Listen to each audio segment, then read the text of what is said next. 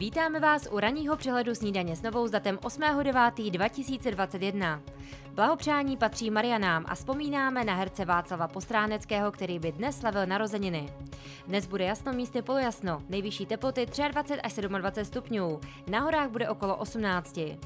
Velmi neobvyklý střed se odehrál na české politické scéně. Kvůli zoufalé situaci v dopravě v metropoli se do pražského primátora Zdeňka Hřiba pustil i prezident Miloš Zeman a vyzval ho tak rezignaci.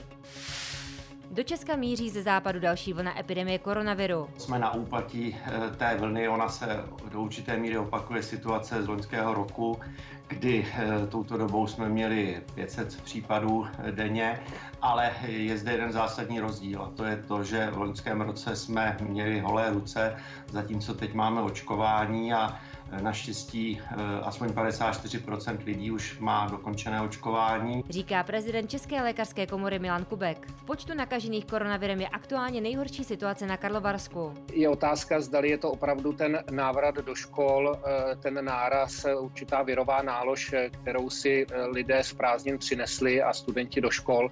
Jestli to je pouze nějaký vrchol, který zase bude klesat, anebo jestli to může být bohužel nový trend. Podle těch dnešních čísel, tak jak jsem koukal, Eh, bohužel eh, sice Karlovarský kraj nijak významně nerostl, ale, ale akcelerují ostatní kraje, což samozřejmě je, není, není pozitivní zpráva pro Českou republiku. My aktuálně v Karlovarském kraji máme tři pacienty, kteří jsou na kyslíkových lůžkách.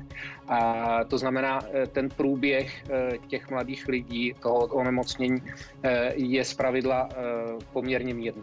Řekl Petr Kuhánek, hejtman Karlovarského kraje. Policie včera vyslechla vicepremiéra a ministra vnitra na Hamáčka.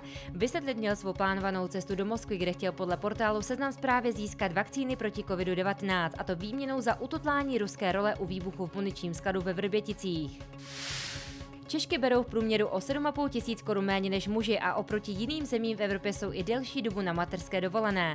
Podle ministrně práce a sociální věcí Jany Maláčové jsou aktuální podmínky pro ženy a rodiny nastavené tak, aby se jim usnadnil nástup do práce. Spočívá to v tom, že um, si můžou uh, lidé svobodně vybrat, jestli chtějí sledovat práci a rodinu, nebo jenom pečovat, a nebo oboje.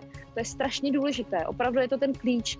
A já bych chtěla připomenout, ano, eh, máme stále problémy eh, s kapacitami ve školkách, ministerstvo školství to příliš neřešilo, ale proto jsme před třemi týdny, je to skutečně relativně nová věc, schválili ten zákon o dětských skupinách. Vyjednali jsme 7 miliard pro obce na to, aby si mohli dětskou skupinu novodobé jesle zřídit a teď očekávám, že v příštím vlastně období, v příštích 12 měsících se to strašně pohne. Kuba začala jako první země na světě očkovat dvouleté děti a v texaské zoo se chystají na očkování zvířat proti koronaviru. Spojené státy překonaly hranici 40 milionů lidí nakažených koronavirem.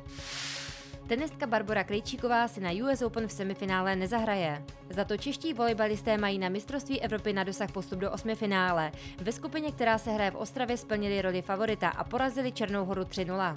Další zajímavosti a aktuality najdete na webech TNCZ a TN Live.